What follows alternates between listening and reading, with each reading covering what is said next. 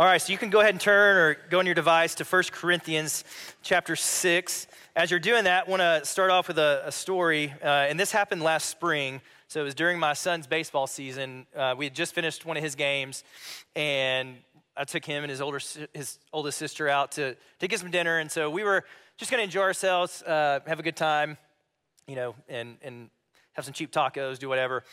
And so, just when I'm out with my kids, and I, it's probably the same for other people, moms and dads, uh, and now you know a lot of grandparents too. It's it's the same. You, you kind of go into this mode where you're just aware, a little more hyper aware than you probably would be if you were just by yourself. And so, for me, what that looks like is I enter a restaurant like Jason Bourne.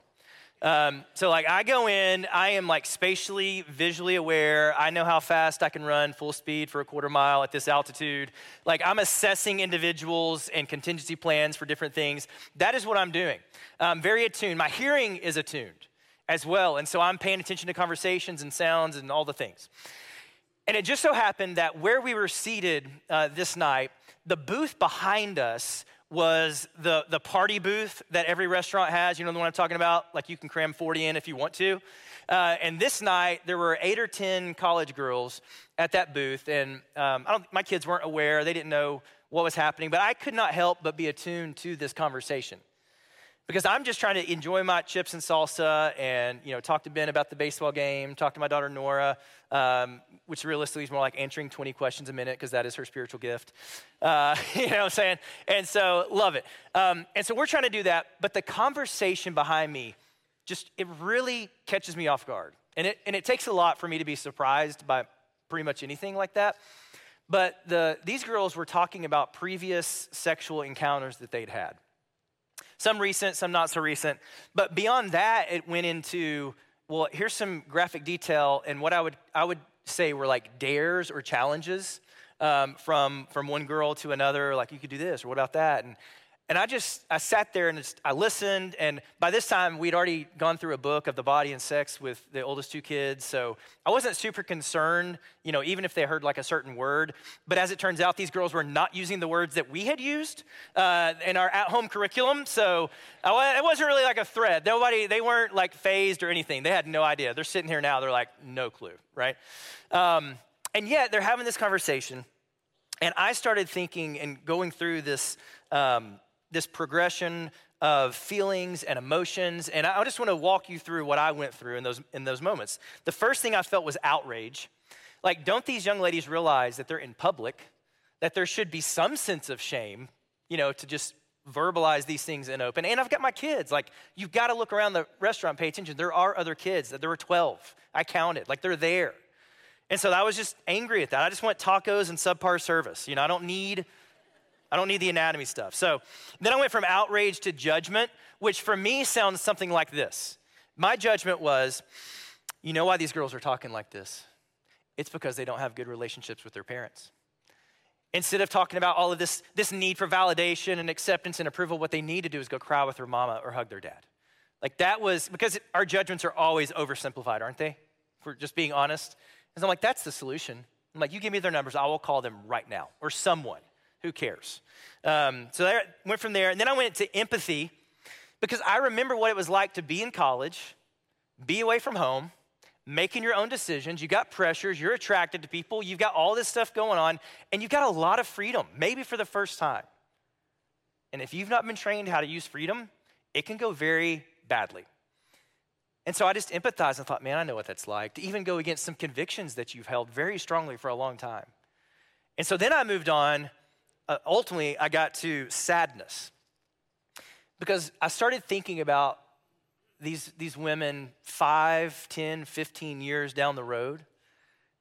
And, and you know, you, you fast forward out, and chances are most of them are married, maybe some are having kids. And knowing from my own experience in the lives of those people that I've talked to over the years that the, the marks are probably not going to show up on their body necessarily from the decisions they're making. They, they might but their souls will bear a mark. And, so, as we start having conversations like this, and as we listen to the experiences that people have had, what Matt said last week becomes very evident that there is sexual brokenness all around. and that there is not a single person here whose life has not been impacted some way by the devastation of sex being used in the wrong way. Whether that was a decision you made personally, or someone made a decision that affected you directly or indirectly, and you know what that looks like and you know what it feels like. And so, one of the reasons I keep coming back to scripture over and over again, even when the world would say, listen, that's just old, it's ancient, it's no good, the reason I will come back to it is because God does not shy away from the hard topics. God does not shy away from talking about sex. God invented sex, He's the one that thought it up. I heard one pastor jokingly say that our, our English translation of be fruitful and multiply is of the original Hebrew bow chicka wow. Like it's just like God was like, man, woman, marriage, good, go. Like it is blessed and it is nothing, it's nothing to be ashamed of. It is to be celebrated. But we know that very quickly in the story, sin enters in. And the first response of Adam and Eve is what? Shame cover the body, hide from God, hide from one another. And that continues to be what we see happening. We've seen it throughout Scripture. Eh, thereafter, there's example after example of brokenness in the form of adultery, polygamy, voyeurism, homosexuality, lust, rape, incest, prostitution, and on it goes. That's all in the Bible. And it all came from something really, really good. And so today's text in 1 Corinthians is crucial because the cultural slogans or mantras of Paul's day have come back in vogue. They are just as popular now as they were then in the first century. And Paul is actually going to take what I think is a surprising approach of how to talk about sex. He's not just going to talk straight up about sex, but the body. And so that's how he's going to redirect and connect this for us. So if you look at chapter 6, verse 12, here are the first, the first slogan of the day, and he repeats it twice. Paul says, and this is really the Corinthians, I have the right to do anything, you say, but not everything is beneficial. I have the right to do anything, but I will not be mastered by anything, Paul says. So I've got freedom, I've got liberty. This is my right. And they're no longer inalienable rights because the government actually is the one who's saying now, you have this right. The government has to say you've got the rights to do this or that. And so the Corinthians are no different than the other ancient people who place autonomy and individual freedom on a very high level. And so they're trying to bring this in to the Christian faith, including their sexual practices. And now, quickly, let's just address the like the Corinthian elephant in the room. The fact is, Paul is primarily writing to men in Corinth at this point. It's not that women aren't hearing, it's not that they're not reading this, but the, we know that he's writing primarily to men because of the culture and it, the way it prioritized men in every way, which really is what makes a lot of Paul's teaching about women quite progressive in the good way, in a good sense of the word. But men have every advantage in that day, educationally, economically, socially, sexually. This is what one historian says. He said the sexual latitude allowed to men by Greek public opinion was virtually unrestricted sexual relations of males with both boys and harlots were generally tolerated. And we know from last week's text that there were men in Corinth who'd come to follow Jesus now. And, and Paul says, You were sexually immoral. You were those who were practicing homosexuality. You were committing adultery. And so it's still in the air there. But notice the reasons that Paul gives. He, here's why freedom is not just this, like, you know, pass go, you know, carte blanche, do whatever you want to do. He says, yes, you got the right to do anything, but not everything is beneficial. Not everything's beneficial. And you know this from experience. Like it is within your legal rights to smoke three packs of cigarettes a day. Go do it. You can do that. It is within your legal right to have a, a Big Mac and McFlurry every single day for lunch. And you can top it off with a hot cinnamon pie or whatever it is. But you know it's not beneficial. And that's what Paul, he's very practically going, look, just because you can do it doesn't mean it's good for you. And in fact, it's not that it's not just good for you, it's not good for your communities. Because the only other times that Paul uses this word beneficial, it's actually relationally, it's in community with one another. And so we're going to see how Christian freedom is always in service to those around us. It seeks the good. And this pertains to sex and sexuality as well. One of the illustrations I heard about this, I mean, decades ago, um, was thinking of sex as a fire. And so, like within the confines of marriage between one man and one woman, that is the container, that is the fireplace, that is where the fire can be stoked and burn bright and be hot, and you can roast marshmallows and do whatever. But you get the fire outside of the container where it's not meant to be, where God never intended it to go, and it is not just going to do damage to those people, but to others around them. And there is collateral damage left in the wake of sexual immorality. And so that is what Paul is getting at that we have these individual and communal responsibilities, and we'll talk more about that in a few weeks. So Paul says, not everything's beneficial. And then the second time, he says, okay, I've got, you've got the right to do anything, but I will not be mastered or dominated by anything.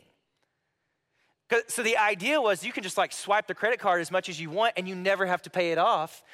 You know, when it comes to pleasure and sex, and Paul goes, no, no, no, you are paying a price. You just may not realize it. Because what's happening is you are, in effect, becoming mastered by your desires. Because the more that you say yes to something, the more that you give in to an appetite or desire over time, the less likely you are to be able to say no when it matters the most or when you finally want to stop.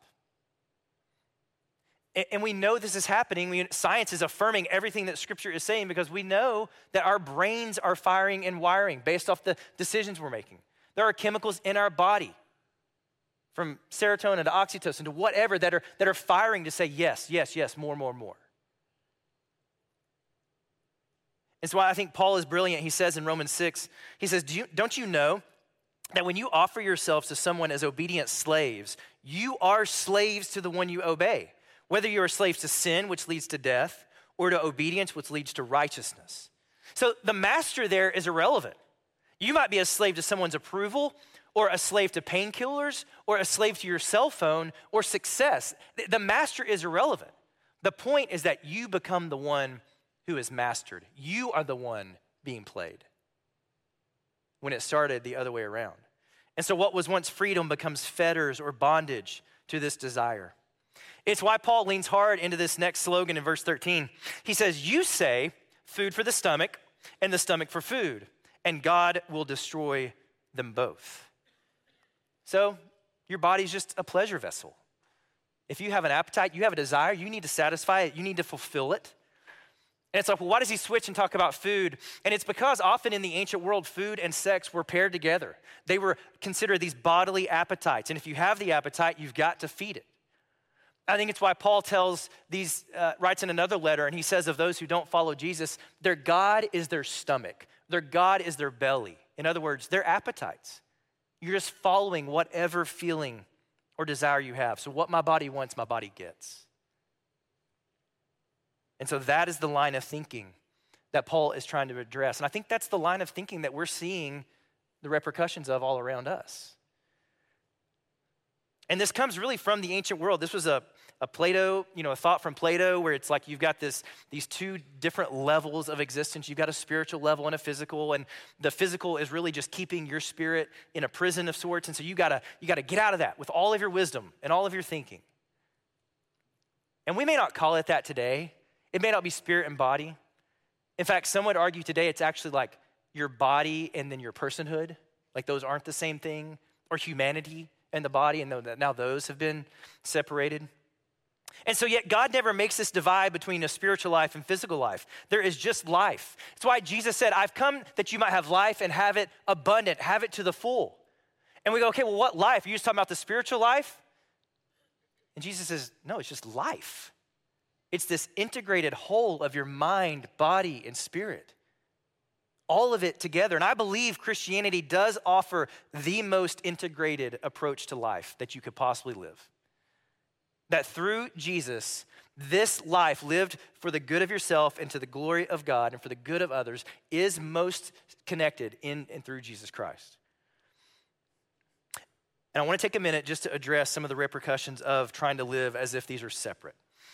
So, some of you were around for the sexual revolution and liberation of the 1960s. Others studied it, whatever it may be. It was a novel idea in America. It was not in all of history. You can read the Bible and see that that's, that's true.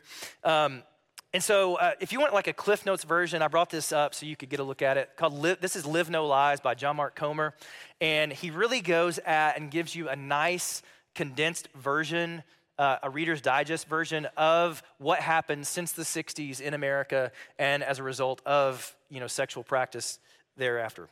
And so, here's a sampling of what has happened. Sex was separated from marriage via birth control and legalized abortion. Then, no fault divorce made marriage into a contract instead of a covenant. Fast forward to hookup culture and Tinder, where you swipe right for a good time, and sex is now separated from romance or intimacy. It's just an appetite. From there, it's on to LGBTQIA plus revolution, which separates sex from the male female binary. Then on to transgenderism, which separates gender from biology, and into polyamory, where two person relationships aren't enough. Now you have multiples involved in the relationship. So that, that's just a sampling. That's just a sampling. But who is stopping to ask whether the fruit of the liberation is good? That's, I, that's the challenge. Is it good? Is it producing better people? Happier people, even? Are we asking the right questions and looking at the consequences? So here are some of the effects. We see that happiness has been on the decline in America since the 1960s. The trauma of divorce for children of all ages is tied to the rising number of people who struggle to develop intimate, healthy relationships in adulthood. The long term effects of abortion on women's mental and physical health. Those who cohabitate before marriage are less likely to marry, more likely to get divorced if they do, and often develop long term trust issues. The pandemic of pornography addiction, as well as its content growing more violent and misogynistic. Sexual assault and abuse are getting worse, not better and that includes rape culture being alive and well at our most enlightened institutions and universities. So there's more to say on all of it. Like you could, you could track the data, you could read the studies, it's there. Everyone knows it. But the main idea is this ideas have consequences. The ideas, the beliefs that you live by have consequences, for better or worse. And Paul is combating ideas that have momentum in his day and in our day. And so he's going to bring into focus now what I, this is where I think the turn happens that's somewhat surprising. Like he doesn't start talking about unwanted pregnancy or sexually transmitted disease. He's actually going to raise the view of sex in another way. Look at the rest of verse 13. The body, however, is not meant for sexual immorality, but for the Lord and the Lord for the body. So, sexual morality, we talked about last week, porneia, it means any sexual activity outside of marriage between one man and one woman. So, as plainly as possible, Paul says, Your body, your physical body, is not meant for, it is not intended to be involved in any sort of sexual union or activity that is not within the confines of marriage. No matter if it feels good, no matter if you have certain feelings and you're allowed to explore those feelings, God's view of the body and sex is much higher. And if we're going to have that same view, we've got to elevate the view of the body. And so he says it's for fellowship with the Lord Jesus Christ, which means it's also in service to others. And the story of the gospel speaks to this. This is in verse 14, he brings in more of the gospel message. He says, By his power, God raised the Lord Jesus Christ from the dead and he will raise us also. So Paul brings the conversation back to the resurrection. He's going to spend all of chapter 15 talking about the resurrection because that is what matters. And so the reason that matters is because the body then is not just dust and ashes, it is not just physical, it carries spiritual, eternal implications. And so we could summarize it this way that because your body has a divine beginning, which we would say is creation, and a divine ending, or really it's a continuing, which is resurrection, because it has the divine beginning, the divine continuing, the middle matters. What you do in between those moments of time matter because you will carry forward with that body. And so, Paul, through the Holy Spirit, is telling everyone to think more highly about sex by thinking more highly about the body. This is why he says in verse 15, Do you not know that your bodies are members of Christ himself? So, your body is created, your body will be resurrected, but your body is a member, it is united with Jesus' resurrected body. Like, we don't, I don't carry that awareness into most of my life. That where I go, there Jesus goes. And so all of our body is united to Jesus. This is what he's going to talk about later in 1 Corinthians 12. He says, Now you are the body of Christ, and each one of you, so you've got communal and individual, is a part of it.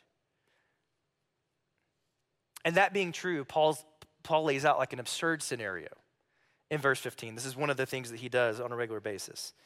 Shall I then take the members of Christ and unite them with a prostitute? Never. And most people would say that that shall I take, that take is actually not a strong enough word. It is more like shall I rip off and attach to something immoral the member of Christ's body? Says, Of course, we wouldn't do that. If Christ himself would not be engaged in sexual immorality of any kind, then it is just as absurd that any disciple of Jesus would be doing the same thing. And so we're talking adultery, sexting, premarital, extramarital sexual activity of any kind. Paul uses vivid language because he's trying to get us to see that anytime we practice sexual immorality, we actually dehumanize the body. We make it less what God has intended for the body to be and for the body to do. And so Paul explains why, beginning in verse 16, why this is the case. Do you not know that he who unites himself with a prostitute is one with her in body? And listen, prostitution is probably not a threat for, for many of us, but any, any culturally acceptable sexual practice, you could read that in here. Do you not know that he unites himself with a prostitute or with pornography or with adultery or with sexting or whatever is one with her in body? For it is said, the two will become one flesh. And so Paul brings back in the Genesis 2 language of God's intent for marriage and for sex. One plus one equals one. It is some of the most mysterious math in the world. And yet it comes from God the Father, God the Son, God the Spirit. It's the same thing. There's an interconnectedness that our, physical, our physicality cannot explain. This is how Richard Hays, a New Testament scholar, says it. Sex cannot be understood merely as a momentary act, so like, I want it, I need it, that satisfies a transient natural urge, meaning it, it, goes and follows you anywhere and everywhere you go. It's not this momentary act. In other words, sex is not just a body on a body. There's something deeper happening, something more mysterious happening in that union. There is oneness, God says. The, the word united, it functionally means glued together or cemented. That is what it means. And from that, we realize and we know from our own experience that when you try to unone something, you try to unglue it, you try to uncement it, there is probably going to be pain and brokenness as a result. And so it's why in my own life, and in most of your lives, in the lives of a lot of people that I've talked to for the last 18 years, the main regret that we have is often sexual. It's often something having to do with sex. Because it, it wears on our souls the way that something other things just don't. And so God calls his people higher because of something deeper at play. And this is the something deeper in verse 17. He says, Whoever is united, same verb, with the Lord is one with him in spirit. So you've got this argument from lesser to greater that if two bodies joining together are one, how much more when you are united with the Lord Himself? How much more when you share the Spirit of God, the Spirit that raised Jesus from the dead, that now lives in you, which is where this is headed? Like there's something bigger at work. And that's what leads to Paul concluding the way he does. He, he doesn't mess around when he says, Look, here is my, here's the urging that I would have for you in verse 18 flee from sexual immorality, flee from it. This is present imperative flee, and you keep on fleeing. Run, Forrest, run when you see and know that this is what is tempting me. This is what is luring me. You get out, you go.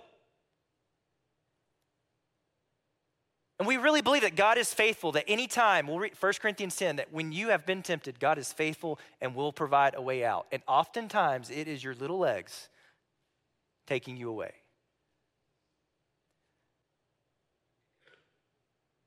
And yet, instead of fleeing immorality, many of us flirt with immorality. How close can I get before I cross the line? It's why Proverbs, when it's talking about this very thing, says it's like we try to carry fire next to our chest thinking we're not going to get burned. So Paul says, flee. To the Ephesians, he says, don't even let there be a hint of sexual immorality. And nobody's going to do this for you. Like, we, we're always going to try to help kids be wise and, and whatever, but nobody can do it for you.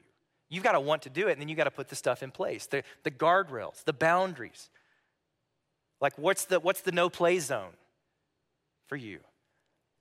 And so it's going to be different things for different people. Like for me, at a minimum, it means that every electronic device I have has some, some kind of accountability software on it that is going to send a report to one of my friends, is going to say, here's what Patrick's looked at. And that is not weakness for me. That is wisdom because of a history with pornography. So I would be an idiot to not have accountability there. That would just be foolish. And so it's going to be different things for different people. I would say to teenagers and their parents, if there are phones, if there are iPads, what are the guardrails? What are they? Have you talked through them? What are the consequences if they're broken? Those are conversations you got to have. Nobody else is going to have those. For a lot of us, it's probably what we watch, maybe digest from a Netflix or HBO Max. Like, are you being honest with yourself about how Game of Thrones affects your heart? It may be a real human person at work that is a temptation, and there are ways to lessen interactions and encounters with that person in your office, and you need to take action there. Um, I think of Sam Allberry. He's a pastor in the UK who has struggled with same sex attraction since he was a teenager. And his response, his boundary has been singleness and celibacy. I will not be in this relationship. I will not follow through with this. No matter what I feel, I really believe the story of Scripture. And I believe God is for me in the end. And then I may take some flack for this one, but can we talk about Hallmark for a second? Hallmark movies. I, am sorry. Sorry. I like them too. All right, full disclosure, I enjoy a good Hallmark. I never know how they're going to end, but I really enjoy them. Gets me every time. But, but now here's what I'd say. Look, this is the, like those guys aren't real. Their abs are. Okay, I get it. I get it. Uh, but their persona's not. That's not real. And that town ain't real either. Stop looking for it. All right? But here's the question. If at the end of these movies, which are innocent in and of themselves, my goodness, they're, they're, they're comical sometimes.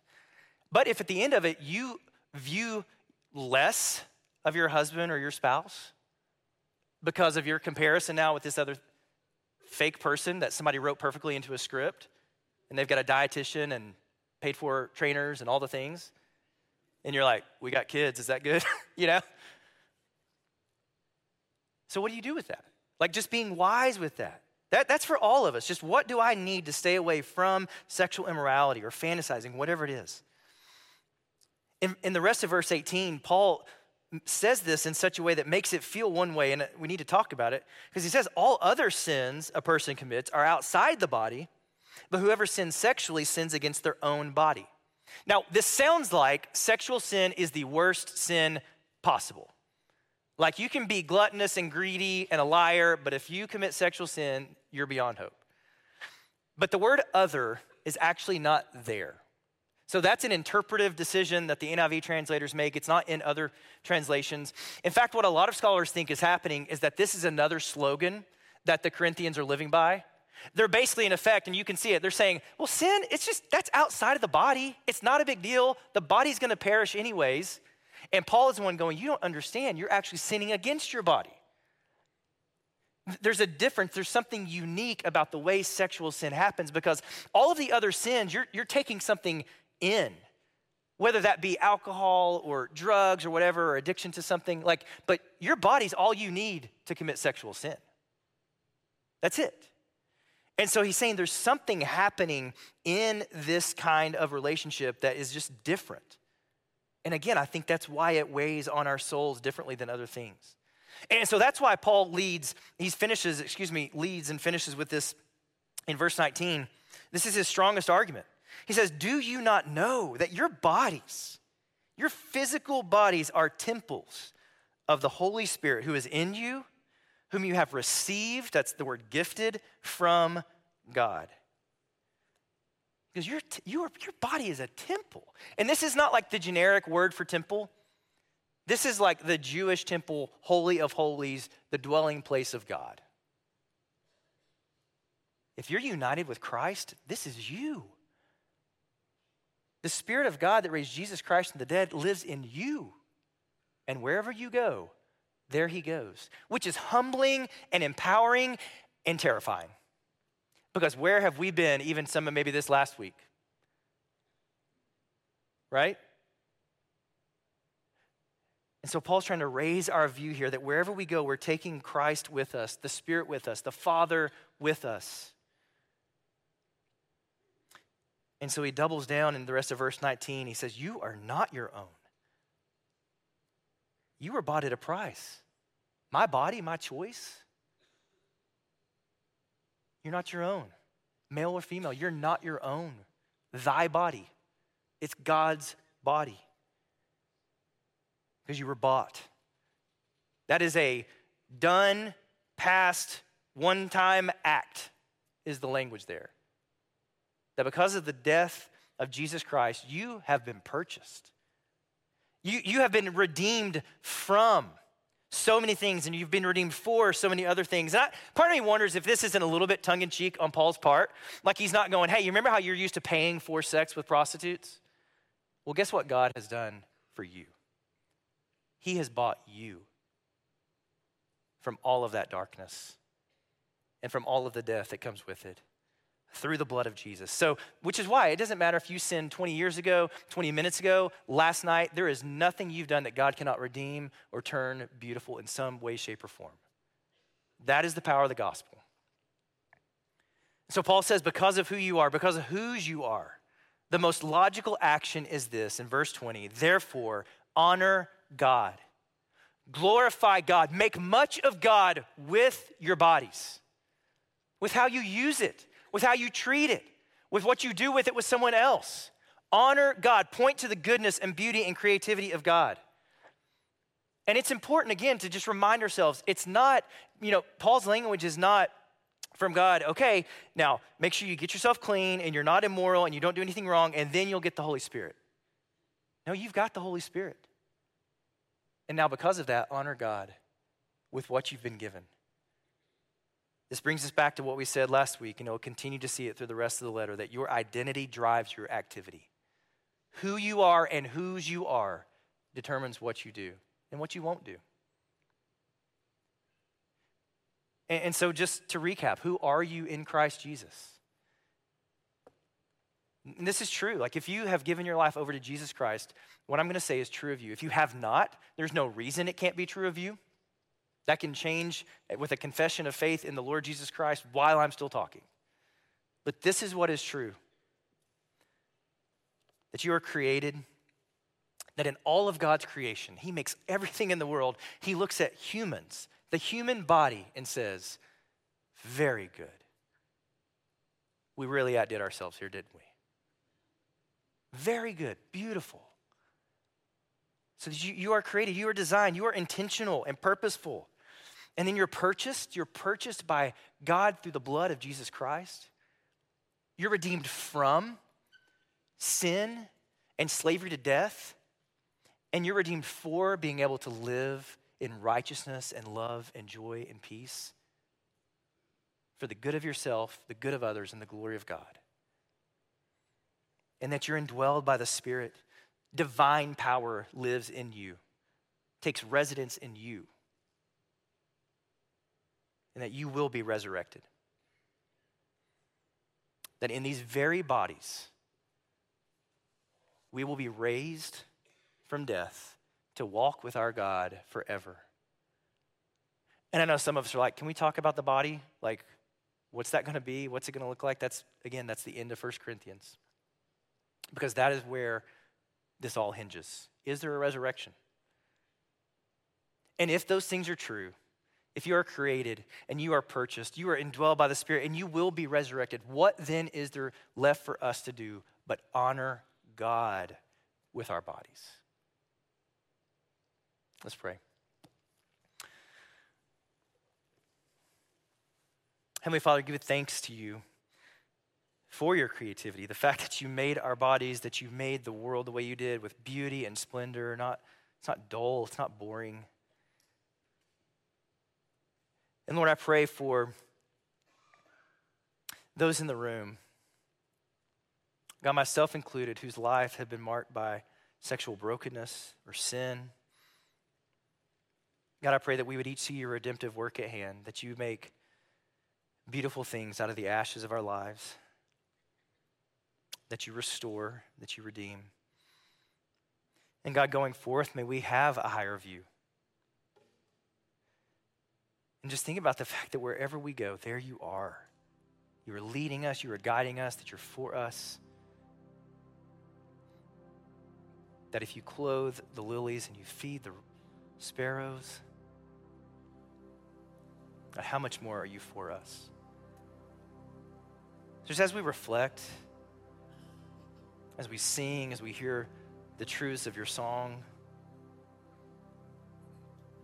God, that rooted in the gospel, rooted in the death and the resurrection of Jesus Christ, in the life that he lived, is hope that no matter what we've done, that no matter what has been done to us, you are there. You're in our darkest day, you're in the brightest of moments, and you call us forth to walk with you in resurrected life. And I pray that everyone would know what that feels like and experience it. We give this time to you, Holy Spirit, to do the work that you do. In Christ's name, amen.